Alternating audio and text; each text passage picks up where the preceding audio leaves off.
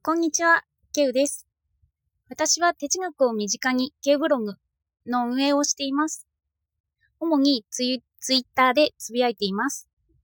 今日は朝撮ったのが、ほぼちょっと失敗していたので、また撮り直しています。内容なんですが、今日ブログにアップした勉強の哲学について少し触れて、ブログで触れていない部分についてもちょっと触れてみようかなと思います。どうぞお付き合いください。と、まずは、勉強の哲学について少し話したいと思います。この本は、深く学ぶということはどんなことというようなことをはじめに説明しています。深く学ぶっていいイメージですよね。でも、悪いイメージがあるよということで、4つの悪いイメージを挙げています。で、1つ目が、ノリが悪くなる。で、2つ目は、自己破壊が起こる。3つ目が、自己喪失する。で、4つ目が、キモくなる。と、勉強深くすることによって、その4つが起こるって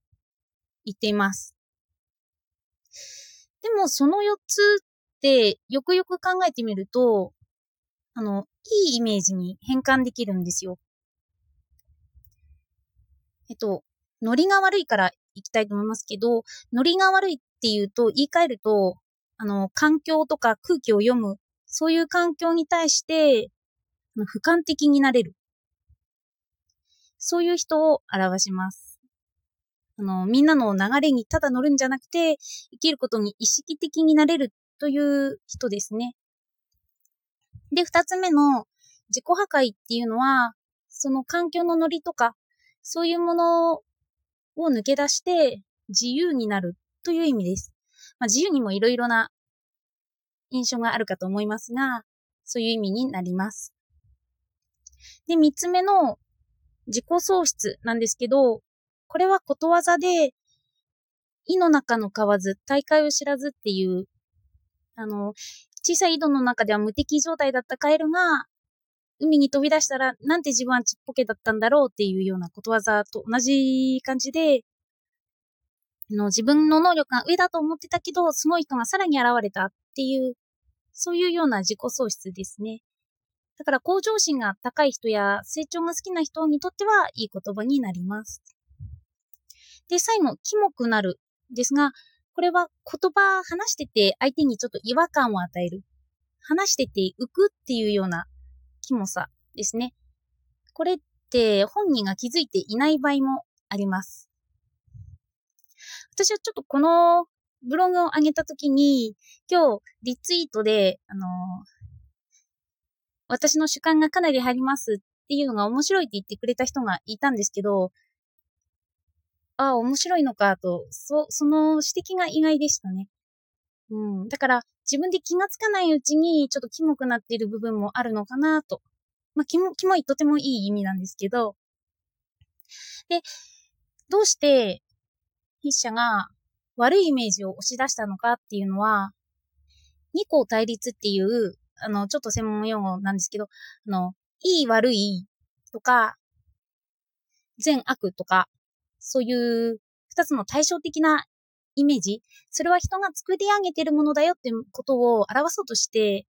無理とはじめ悪いイメージを押し出してきたんじゃないかなと思いました。はい。と、これここまでがブログの内容なんですけど、えっと、そこからさらに、あの、本で触れていた、もう一つ紹介してた本があって、えっと、読んでいない本について堂々と語るっていう本を筆者は紹介してたんですよ。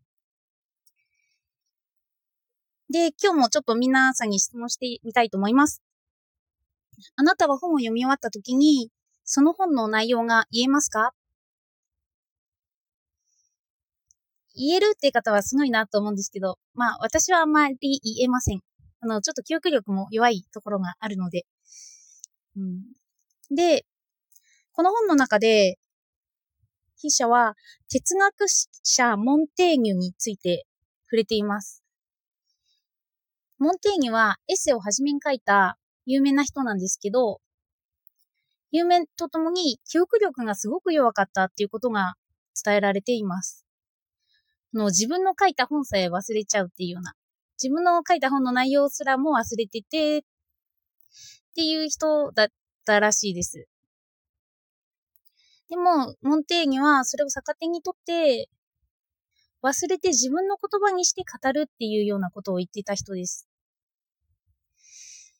あの、モンテーニュの一番有名な言葉、空聖樹っていう、我何をかしるっていうようなことなんですけど、私は何を知ってるだろうっていう。なんかそのモンテーニュの特性を知ってからさらにその言葉をよく感じるようになりました。で、この、この忘れるっていう話と、勉強の哲学とどう関係があるのかっていうと、あの勉強の哲学では、自己喪失とか、あの、勉強の悪い面、ただ得るんじゃないんだよっていうことを言っているんですよね。なんか私たちは普段勉強すると、うん、本を積み上げていくみたいな、レベルアップしていくっていうような、あとは語彙力が増えていくっていうような、そういうイメージをするかと思うんですけど、そういうことじゃないんだよっていうことを言いたいんじゃないかなと思いました。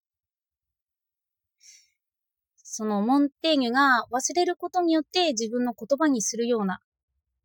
だから勉強のやり方というか、勉強の感覚を私たちは学んでいっているんじゃないかなとと、そんな風に思ったんです。それで、勉強の哲学の方に戻ると、筆者は、あの、言語に、重視、えっと、言語に意識的になるっていうようなことを言っていて、私のブログでも今回は特にそのことについて、あの、言葉に意識的になれば知的になれるよということを言っています。意識的になるだけで別にあの、記憶を積み上げていこうとか、全部覚えていこうとか、そういうプラスの面を言って、プラスというか、積み上げる面を言っているのではなくて、忘れていっても、そういう自分の体感や経験や、まあ、そういうこととして捉えてる。うん。というふうに思いました。何が残ってるのかはちょっとまだ分かってないんですけど、まあそういうことを繰り返して言葉に重きを置く人になれていくと知的になるのかなというふうに思いました。で、私はツイッターをやるようになって意識して、あの、なんとなく、あ、この人知的だなと思う人が結構いるんですよね。で、そういう人って、私が発言した言葉に対して、多分、裏も見てくれたり、あと、ただ単純に悪い意味で捉えたりしないだろうなって思って、で、私はよくそういう心の壁を取り払うような感じで、いろいろ言っちゃってるんですけど、まあそこは多めに見てもらいたいなと、ちょっと思いました。あと、このブログを読んでて、言葉が私結構スムーズに出てこないんですよね。なんか、頑張るとか、